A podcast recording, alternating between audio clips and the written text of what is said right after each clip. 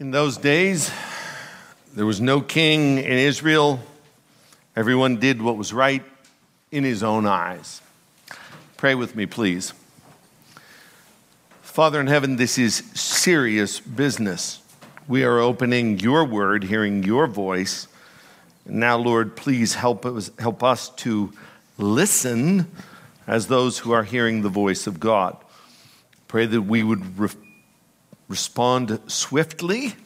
And I pray, dear Lord, that we would respond joyfully. Be with me as I give the word today. I pray that my concentration would be fixed upon you and your word. And I pray, dear Lord, that I would be filled with joy and that I would have great liberty as I present the word. Lord, please do something very unusual in this service. For your glory, we ask it in Jesus' name. Amen. Judges 21, 25. In those days, there was no king in Israel. Everyone did what was right in his own eyes. Uh, we are currently studying the Old Testament book of Judges, and today we're going to be looking at chapter 6. The book of Judges is a repetitive book. We have the cycle of sin and servitude, supplication, salvation, solace, and sin over and over and over. And again, we see that pattern. The book of Judges is rough there are a lot of violent and salacious stories, almost as if everyone was doing what was right in their own eyes. Today, however, we get a reprieve from the roughness. Number three, the book of Judges is rhetorical. It's not constructed chronologically, but thematically with a lot of symbolism and a lot of irony. And number four, book of Judges is redemptive. This is the most important one. It points us to Christ and it demonstrates how Jesus helps his people. When I originally set out to preach through this book, it was my intention to dedicate one sermon to each judge. So, for example, the last time we were together, I covered chapters four and five. I covered Deborah in her entirety. And I was going to try to do that with Gideon, but there is no possible way. It is 100 verses, chapters 6, 7, and 8. I was way too ambitious. And so today we're only going to be able to cover a third of that, and that is Judges chapter 6. And even so, I feel as though I'm just going to skim the surface of these 40 verses.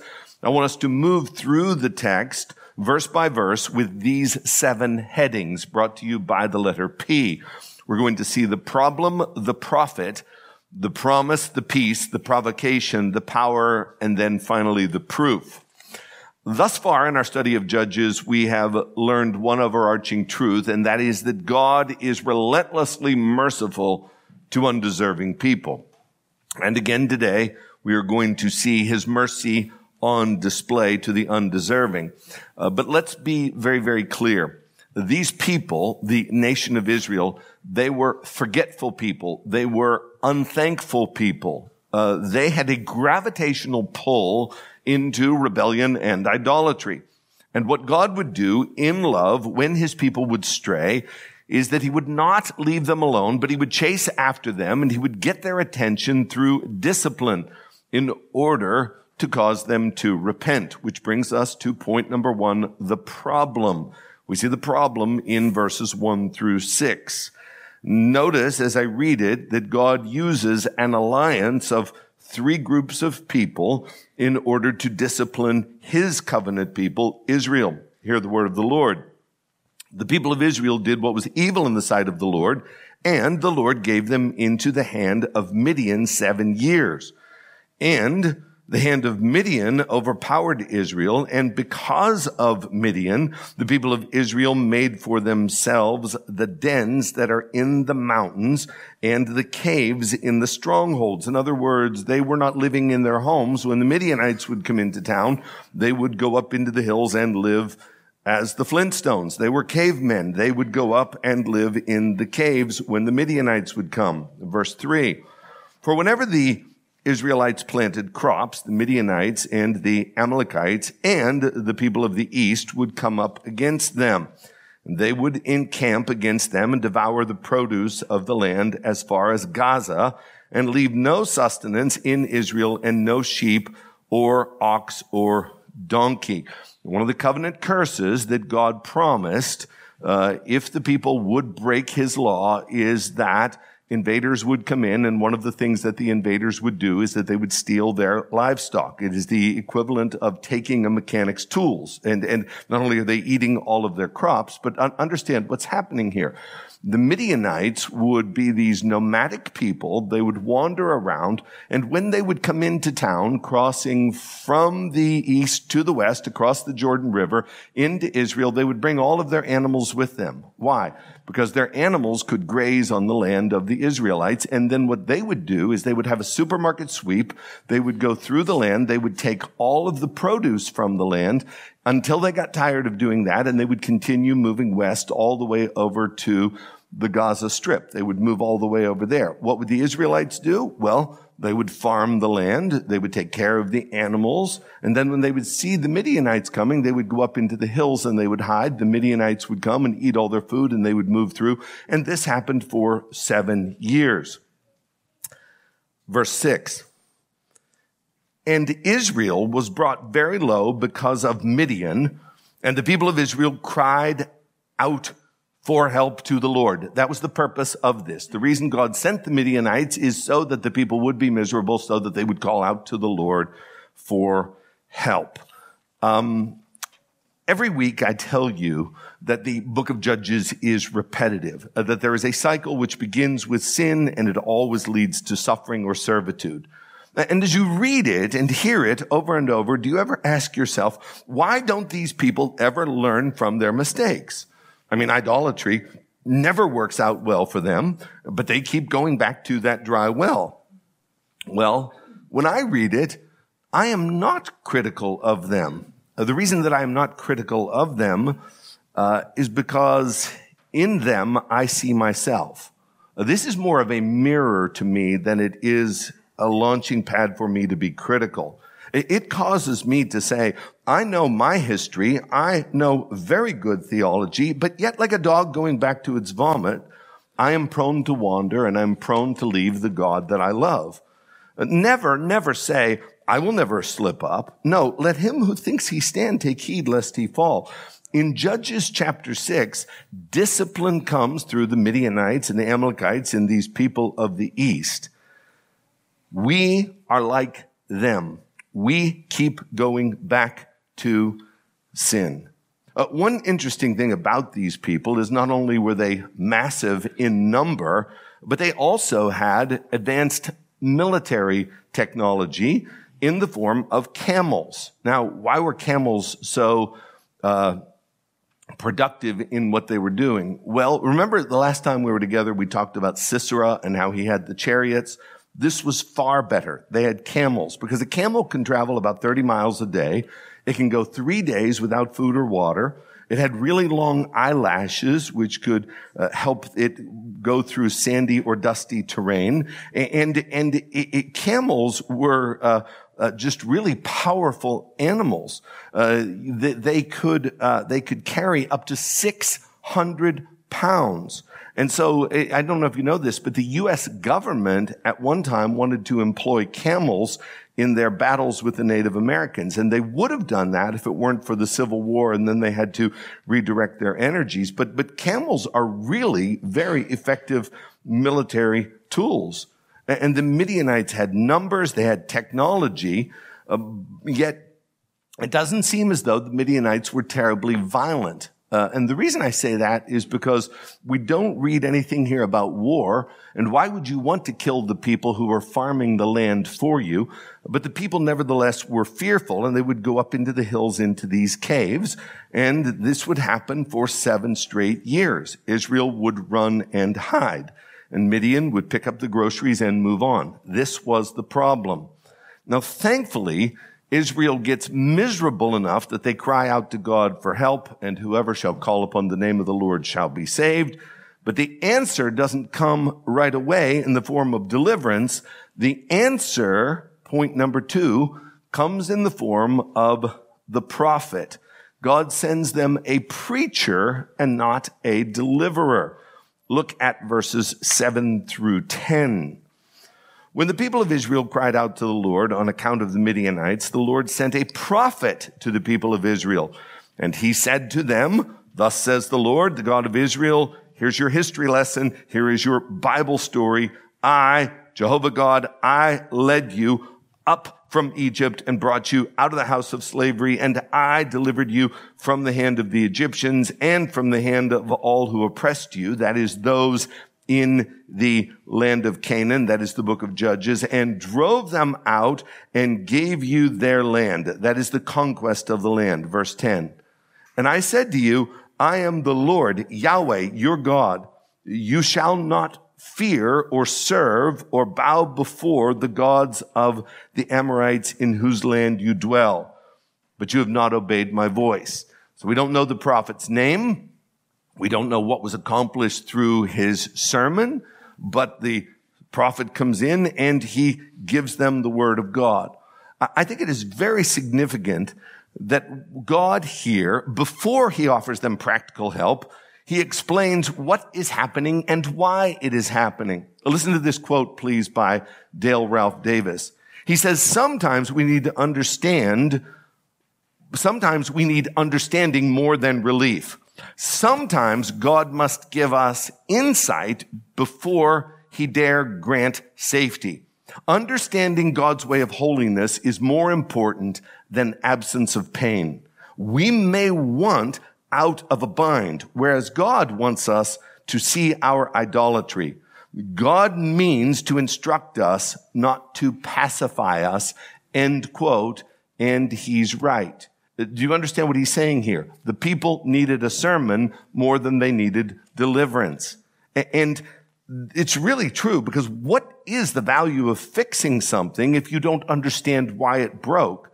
And how are you going to correct things in the future from happening again if you don't know why they happened in the first place? Uh, I'll tell you a story of a time when I did not learn a lesson. When I was a child, I used to go in my backyard and I, I, I love to pick up things and hit them with a baseball bat, whether it was walnuts or golf balls or baseballs or wiffle balls or whatever. Well, one day I got the bright idea that I was going to go in the backyard and I was going to hit a basketball. And I threw it up in the air and I took the bat. And when I hit the basketball, as a nine year old, I was not strong enough to move the basketball and basketballs bounce and things bounce off of basketballs and the bat came right back and gave me a really, really good shiner, a really nice black eye. Fast forward about 30 years, uh, I, I am coaching a little league team of nine year olds and I think to myself, you know what would be good? If we could build their arm strength by getting them to hit something that is harder than a baseball, bigger than a baseball. And so I brought, I kid you not, a basketball to practice one day. And as I pitched the ball to the first batter on the first swing, he hit it with all of his might and gave himself a black eye on the, on the rebound. I think that's been a about 22 years ago. I think the statute of limitations is over. Th- he's fine. He's fine. But what is the purpose? What is the purpose of anything unless you learn your lesson? Israel needed a history lesson of God's goodness to them. Now, I think that what you have here, and I am going to attempt to be clever, although I know that you will not laugh, although you want to laugh, you will not laugh. But what the prophet preached here to Israel, was the word of God. And so what the people heard literally was Gideon's Bible. And the truth of that play on words is actually more valuable than the cleverness of it, which I do not, I know you do not appreciate the cleverness of it, but nevertheless, Gideon and his people here are hearing the Bible. But God not only gives them his word, but he also gives them a deliverer and a very unlikely deliverer, and that is Gideon, which moves us to point number three, and that is the promise. We're going to work through this slowly, beginning in verse 11. Now the angel of the Lord that is the Lord Jesus Christ, uh, the second person of the Trinity. Um, uh, Gideon at this time, I do not think he knows that it is God that is talking to him, but, but Jesus will appear in pre-incarnate form known as a Christophany or a theophany. Now the angel of the Lord came and sat under the terebinth at Ophrah, uh, which belonged to Joash, the Abiezrite, while his son Gideon was beating out wheat in the winepress to hide it from the Midianites. So, so get the picture. God shows up to help these people and he comes in the form of the angel of the Lord. Meanwhile, while this is happening, Gideon is threshing wheat. The way that you normally would do this would be in a public place on a very high hill where there would be a good breeze where you could fan it so that the chaff would blow away and that the grain would fall and you would have a, a, a good meal. Instead, what you have is this man Gideon, while the Midianites are moving in, in a private place in a very, very, very rough spot down in a valley at a wine press, not with a winnowing fan, but with a little stick or a rod, just beating out a little bit here so that he can have a, a, a tiny meal. If you go to do this, you do not do it in a wine press because there is no breeze. There is no air movement. Uh, in this, this little town of Ophrah, uh, archaeologists tell us that the airflow in this particular valley in the wine press was so minimal that it was actually called Oprah Windfree. Oprah Windfree. See, you missed me. You missed me. I got you. You didn't want to laugh. I got you. Verse 12. And the angel of the Lord appeared to him and said, The Lord is with you, O mighty man of valor. Wow, that is very curious. That is very ironic. Uh, it simply is not true. And so was Christ being comical? Was he being sarcastic? Was he using the power of positive thinking? Just if everyone all of a sudden were going to start calling me slim, maybe I would start to lose weight. Like, why does he call him, O man of valor? I don't think he does it to be sarcastic or to produce the power of positive thinking. I think we need to hear what Christ says before he pronounces him a man of valor. Look at it again in verse 12. The angel of the Lord appeared to him and said to him, here's the important part, the Lord Yahweh is with you. Let that marinate, O mighty man of valor. Uh, his courage is going to come from the fact that the Lord is with him. Verse 13. Gideon said to him, uh, please, my Lord, if the Lord is with us and they do not believe that he is, why then has all of this happened? And where are all of his wonderful works that our fathers recounted to us saying, did not the Lord bring us up from Egypt? But now the Lord has forsaken us and given us into the hand of Midian. Gideon betrays the fact pardon me, that he has really horrible theology. And he expresses this horrible theology uh, the way that most people today do, errantly believing that if things are going well in the here and now in this life, then God is for us. And if, however, calamity or cancer or poverty or divorce happens, then God has forsaken us, which is just not true.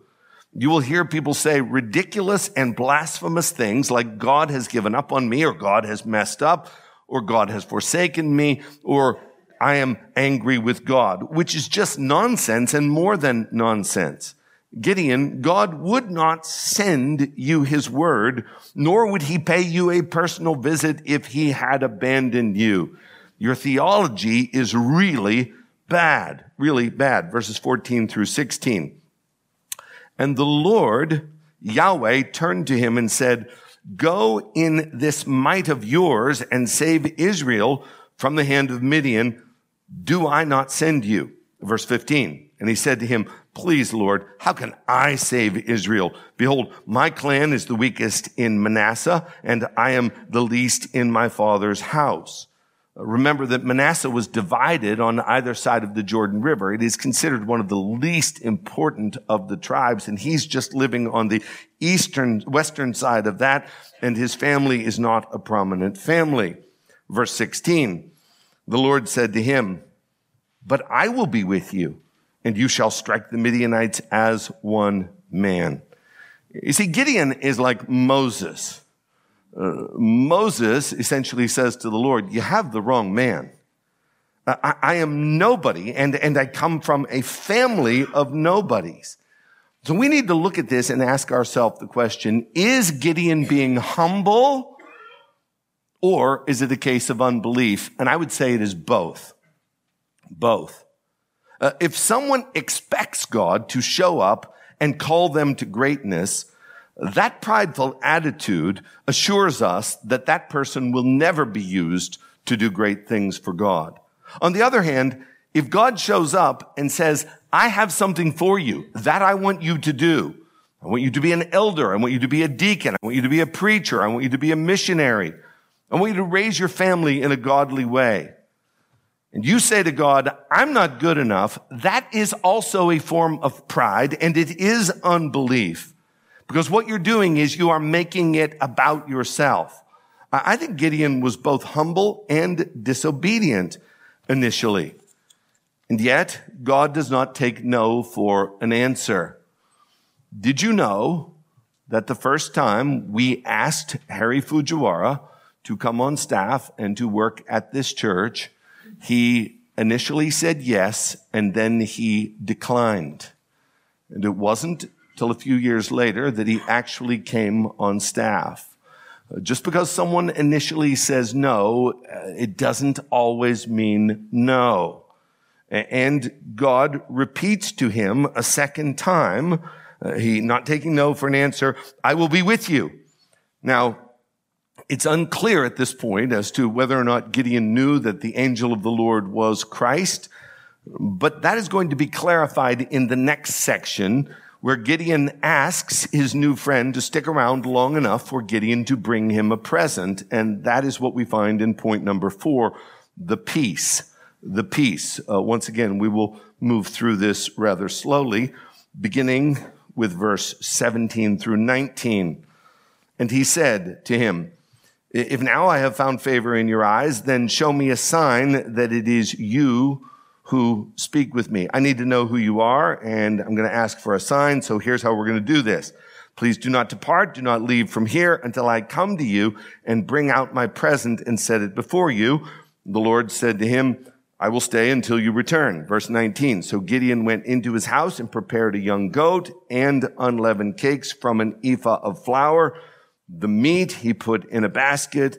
The broth he put in a pot and he brought them to him under the terebinth and presented them. Uh, what you need to notice from these verses here is that this would have taken a very long time. Uh, an ephah here is somewhere between 35 and 40 pounds. And so this is a significant offering in any economy, but this is especially a significant offering when uh, you're just scrounging around in a wine press trying to find just enough meal, enough food for one meal. But he goes all in and he, he, he, he spends an ephah of flour on this. He brings this sacrifice before the Lord. It would have taken a long time to do this, but the offering goes to show that Gideon was taking this seriously and that he was indeed a man of faith. Beginning in verses 20 and 21, we read, and the angel of God said to him, take the meat and the unleavened cakes and put them on this rock and pour the broth over them. And he did so. Verse 21. Then the angel of the Lord reached out the tip of the staff that was in his hand and touched the meat and the unleavened cakes. And fire sprang up from the rock and consumed the meat and the unleavened cakes. And the angel of the Lord vanished from his sight. He's bringing him a meal to eat. The Lord says, I'm not hungry. Just take everything, put it on that rock over there and pour the broth over top. He reaches out, puts his staff on it pyro. It just is consumed with the fire and boom, the Lord disappears. He vanishes. Uh, notice Jesus does not eat the food, but he consumes it with fire. At this point, Gideon is fully aware that his visitor is God and he is scared to death. Verse 22. And Gideon perceived that he was the angel of the Lord. And Gideon said, Alas, O Lord God, for now I have seen the angel of the Lord face to face. He, he thinks that he is going to die. And that is a reasonable assumption based upon the word of God. Because remember what God said to Moses in Exodus 33, 20. He says, you cannot see my face, for a man shall not see me and live. And so Gideon reasons, I just saw the face of God and therefore I am a dead man. But in verses 23 and 24, we see that that is not going to happen, but God is the God of peace. Thus this heading, the peace. But the Lord, Yahweh, said to him, peace be to you. Do not fear. You shall not die. Then Gideon built an altar there to the Lord and called it, the Lord is peace. And to this day, that is to the day at which the book of Judges was written, probably by Samuel, to this day, it still stands at Ophrah, which belongs to the Abiezrites. I find it very interesting and very significant, and I want you to catch this. That at the beginning of the story, you have a man who is fearful but he is afraid of the Midianites. He meets God, and when he realizes that he meets God, he remains fearful, but he is now no longer afraid of the Midianites, but he is afraid of God. And this fear that he has totally vanishes from the Midianite perspective and is replaced with a fear of the Lord. And that is exactly what we need. We need to lose our fear of man and we need to possess an intense fear of the Lord. God gives him this assurance. You're not going to die. In fact, quite the contrary, Gideon. The Lord is here to offer you peace. And when the Lord says this to him, Gideon sets up an altar or a monument which stood for a very long time. And that monument revealed the covenant name of God, Jehovah Shalom, God our peace. In other words, I want it to be learned and I want it to be remembered for a long time after I'm dead that our covenant keeping God is a God of peace and he offers peace, shalom, between himself and his people. He is not out to hurt us. He is not out to get us, but he is out to save us and he is out to give us peace. Do you see the beautiful balance? And we need this balance in our emotions, in our lives, in our minds. Do you see the beautiful balance between God coming to him and saying, I will be with you and also his majesty that he is to be feared and revered and reverenced. Once again, Dale Ralph Davis puts it this way.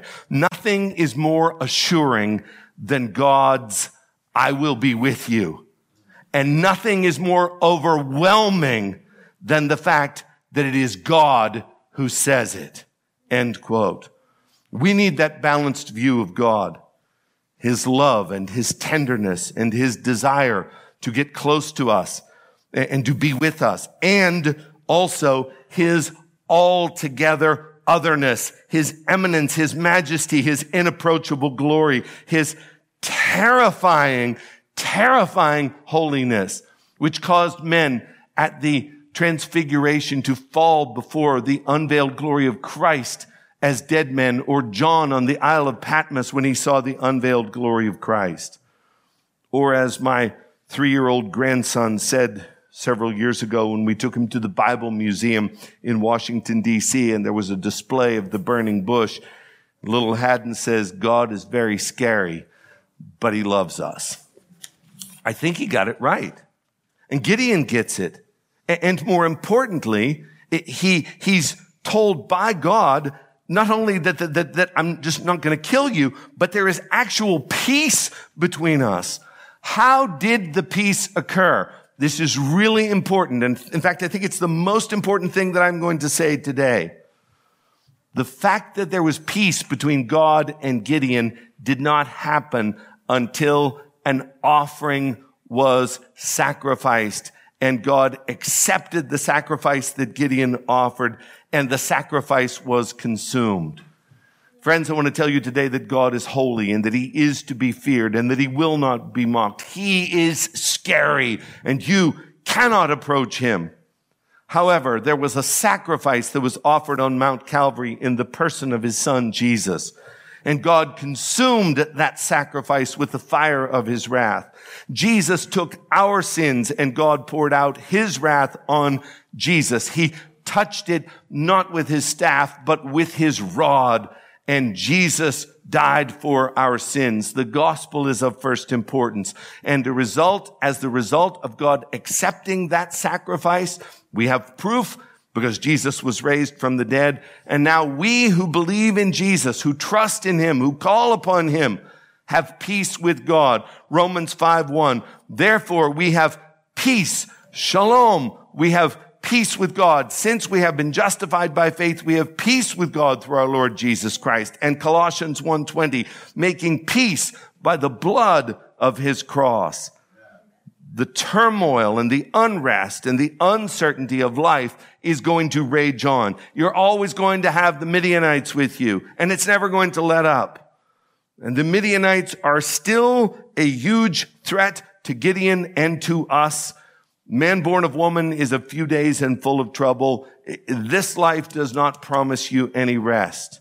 But none of that matters if we are at peace with God through our Lord Jesus Christ. Gideon now has his priorities in line.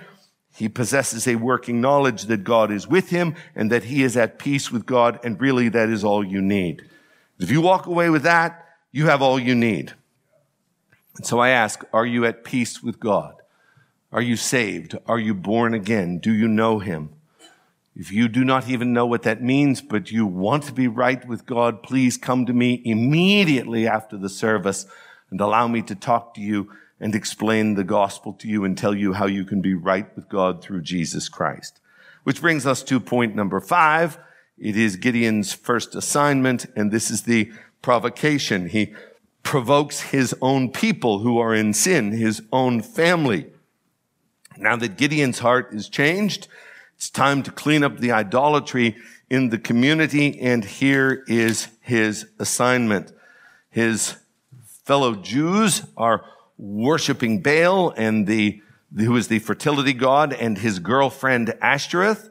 And God gives Gideon a very tough job in verses 25 through 32. Listen as I read that night, and I think it's significant that it is that night, so it is right away that the Lord puts Gideon to work. That night, Yahweh, the Lord, said to him, Take your father's bull and the second bull, seven years old, that's as long as the Midianites have been invading, and pull down the altar of Baal that your father has and cut the Ashereth that is Baal's girlfriend. It is a, it is a, a, a, a, sexual god that is beside it and build an altar to the Lord your God on top of the stronghold there. So tear down the altar and then build an altar to the Lord here with the stones you laid in due order. Then take the second bull and offer it as a burnt offering with the wood of the Ashereth that you have cut down. So Gideon took 10 men of his servants and did as the Lord had, had told him. But because he was too afraid of his family and the men of the town to do it by day, he did it by night. Uh, this story not only shows us the obedience and the courage of Gideon, uh, which I think is wonderful, but it also demonstrates in the next text that his father may well have been converted in the process of this happening. Notice what happens as we read on beginning in verse 28. When the men of the town rose early in the morning, behold, the altar of Baal was broken down. I find it significant that these idolatrous people were very committed to their religion. They got up early to pray. This was important to them. Behold, the altar of Baal was broken down. The Ashereth beside it was cut down.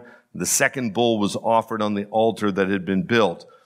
They said to one another, Who has done this thing? And after they searched and inquired, they said, Gideon the son of Joash has done this thing. So if you're trying to keep a secret with 10 men, you're not really trying to keep a secret at all. Verse 30.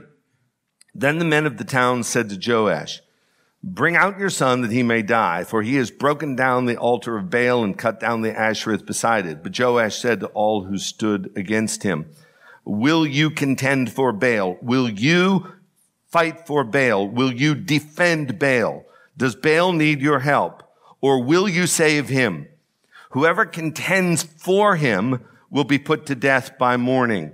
Uh, if he is a god, if Baal is really a god, let him contend for himself because his altar has been broken down. Therefore, on that day, Gideon was called Jerubbaal.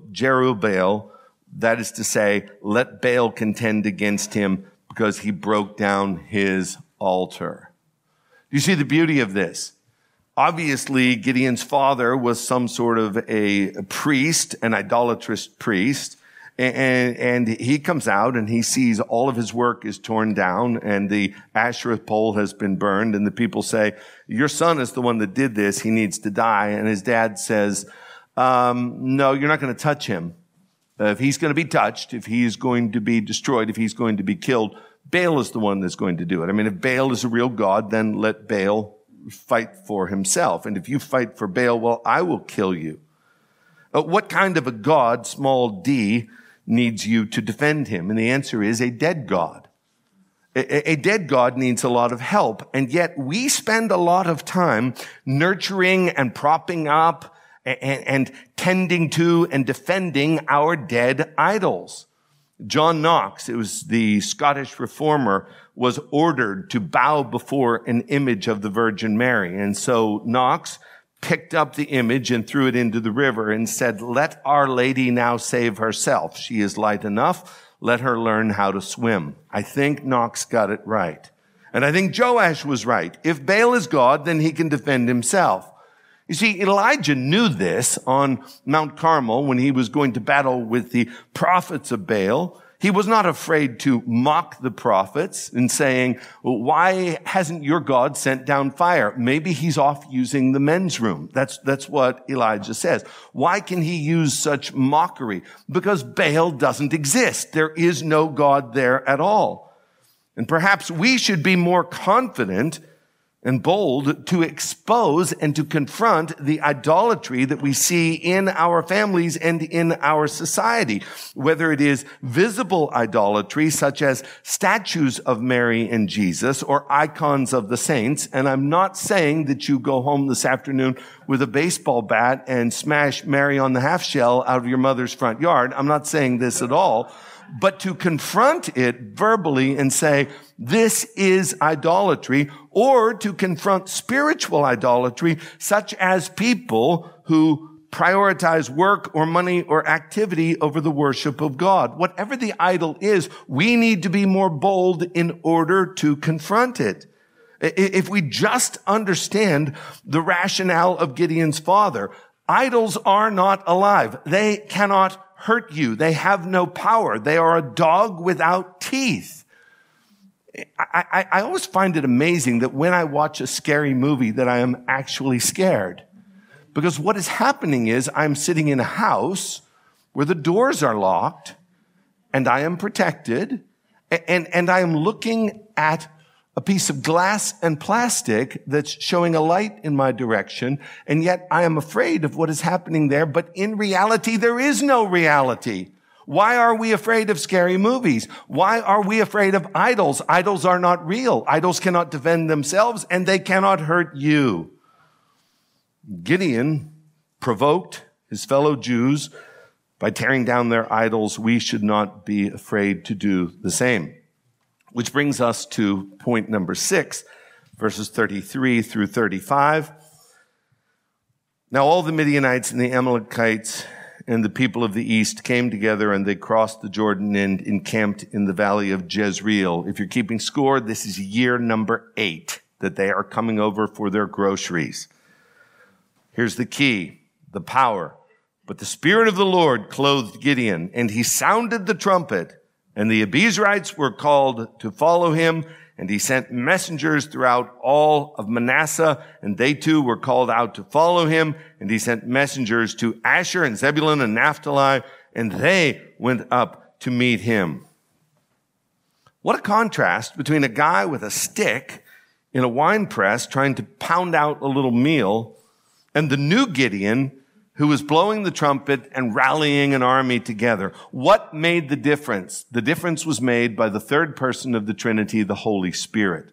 Now I understand that the ministry of the Spirit in the Old Testament and the ministry of the Spirit in the New Testament is different, but it is the same Holy Spirit.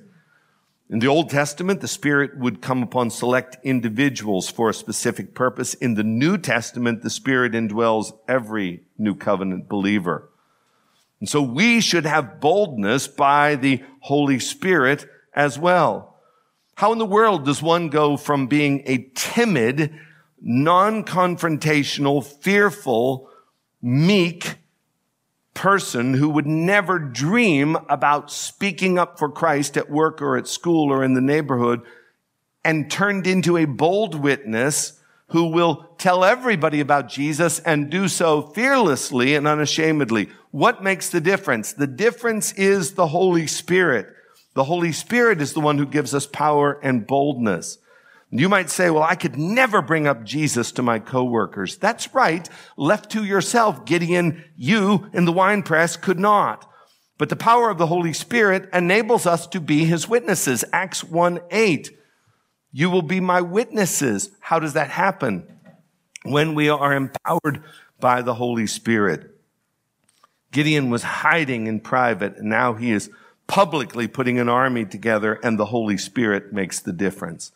And any difference that we have in our lives to step forward and be bold is also by the Holy Spirit. Which brings us to the final point, number seven, and that is the proof. This is probably the thing that Gideon is known best for, and that is the fleece. Let me read it, and then I will try to analyze it. Verses 36 through the end of the chapter. Then Gideon said to God, if you will save Israel by my hand, as you have said, behold, I am laying a fleece of wool on the threshing floor. If there is dew on the fleece alone, and it is dry on all the ground, then I shall know that you will save Israel by my hand, as you have said. And it was so. When he rose early the next morning and squeezed the fleece, he wrung out enough dew from the fleece to fill a bowl with water. He gets there, the ground is dry, picks up the fleece, it's heavy, he wrings it out, and he's able to fill out, fill up with, with the dew an entire bowl of water. Gideon's thinking to himself, you know what? Wool attracts moisture.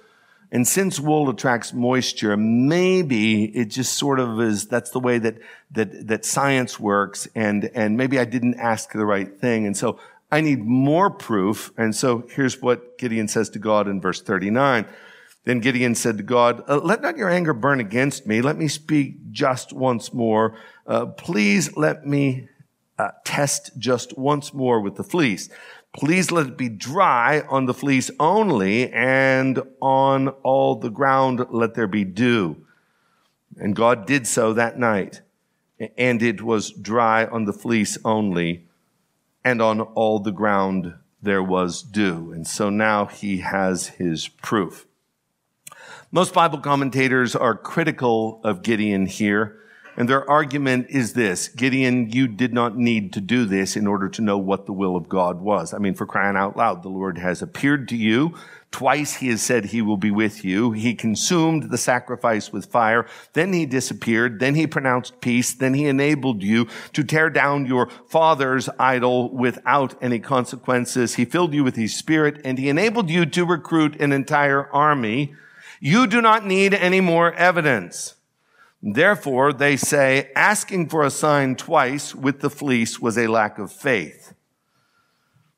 All right. I understand that.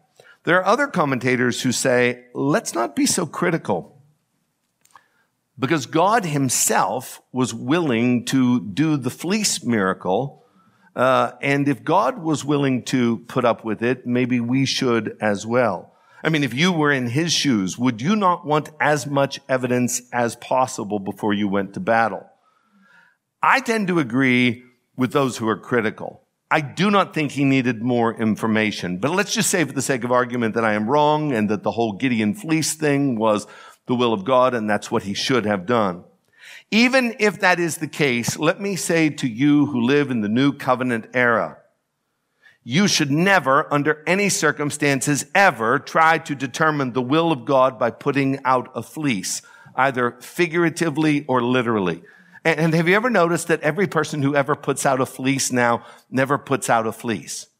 They always say, well, all right, I don't know what I'm supposed to do. And if the next person who walks in the door is wearing a hat, well, then I know that I'm supposed to move to Arizona. But if he's not wearing a hat, I know that I'm not. No, how about this?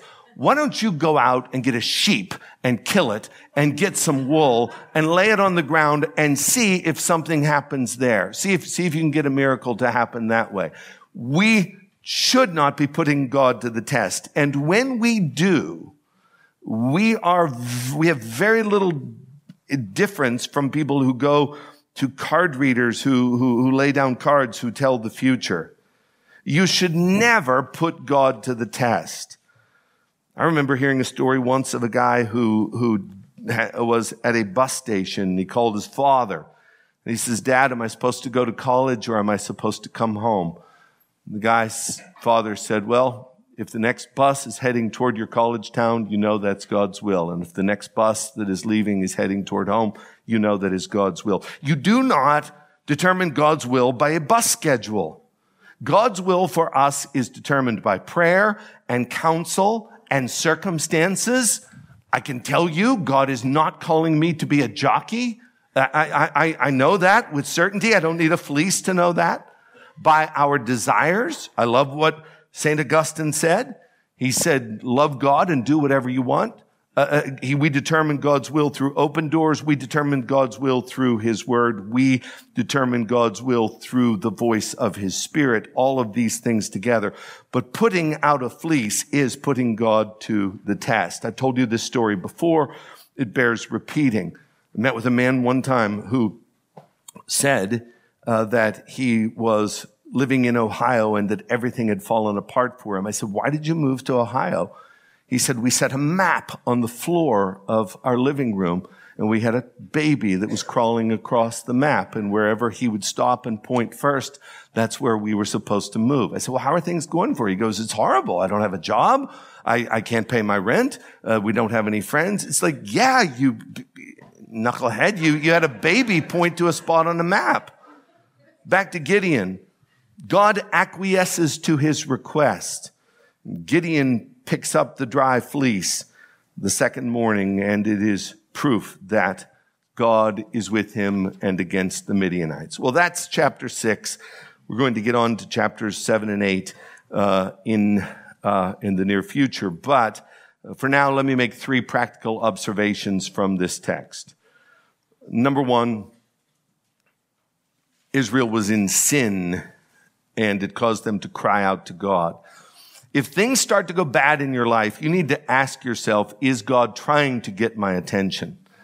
Am I being disciplined by God? Is he doing this in order to bring about repentance in my life? Israel went seven years under Midianite oppression before they cried out to God. That is too long. That is too stubborn. That is too insensitive and deaf. Tune into the voice of the Spirit of God and be aware that whom the Lord loves, he chastens. And if you realize that God is trying to get your attention, then please confess and repent and cry out to God for help. Number two, the presence of God is what we need more than anything else. Twice in this passage, verse 12 and verse 16, God says the Lord is with you. And in verse 16, it says the Lord said to him, I will be with you. You plus the Lord puts you in the majority. All you need is for God to go with you. The commission of Gideon is important, but the companionship of God is more important. And this is how God equips us to move forward as his servants. It is not our own strength. Uh, our courage, our assurance, our peace, our confidence is solely rooted in the fact that God is with us. God comes to Moses in Exodus 3:12 and he says, "I will be with you." And then God comes to Joshua in Joshua 1:5 and he says, "Just as I was with Moses, so I will be with you. I will not leave you or forsake you." He says this to Jacob in Genesis 28, 15. Behold, I am with you. And in Deuteronomy, speaking to Israel, Deuteronomy 21, the Lord your God is with you. You know the passage from Psalm 23, thou art with me. Isaiah 41:10, fear not, for I am with you. Isaiah 43, 2, when you pass through the waters, I will be with you. Isaiah 43, 5. Fear not, for I am with you. Paul gets a word from the Lord in Acts 10. I am with you and no one will attack you and harm you. And the Great Commission where Jesus said in Matthew 28, 20, Lo, I am with you always. If Jesus goes with me, I'll go anywhere. God calls us to different tasks and different challenges, but as long as the Lord is with us, we will be sustained, we will be victorious. Madison, you're going to Athens, Georgia. God is going with you. Jackson, you're going down there, you're taking on a new job at Cleveland Road Baptist Church. God is with you, and that is all you need. Observation number three. God is often pleased to use the weak, the unqualified, and the fearful. The people who are nothing in the eyes of the world in order to accomplish his purposes. Moses says, I can't do it. Gideon says, I can't do it. When someone asks you to serve and do a task in the church which is too big for you and you feel unqualified, guess what? You are right. And guess what else? That is irrelevant that means nothing to God. It is totally irrelevant. The only people that God can't and won't use are proud, arrogant, self-confident people because he opposes the proud. But God delights to use the Gideons of this world to advance his kingdom. And he accomplishes his greatest work through people who in the eyes of the world are nothing. For example, a man born in a stable, raised in an obscurity of a carpenter shop in Nazareth, and a man who died in shame. You need to stop looking at yourself. That is prideful. And you need to ask the question, what is God calling me to do it? And if God calls you to it, he will go with you and he will equip you. North Shore Baptist Church, we need elders. We need teachers. We need leaders. We need preachers. And if God is calling you to serve this church, it doesn't matter who you are. Stop looking at yourself. Doesn't matter who you are. It is His strength that is magnified in your weakness. God often uses the most unlikely people, means, and circumstances in order to accomplish His purposes, and He does it for His glory. Father in heaven, I pray that we, if we are being disciplined, will be sensitive to your spirit and repent. Lord, I pray that we will leave here confident that you are going with us. Lord, if there's anybody in this room that you are calling to your service, would you please immediately now, Lord, please stop this person from looking at themselves and look to what you are calling them to do. In Christ's name, amen.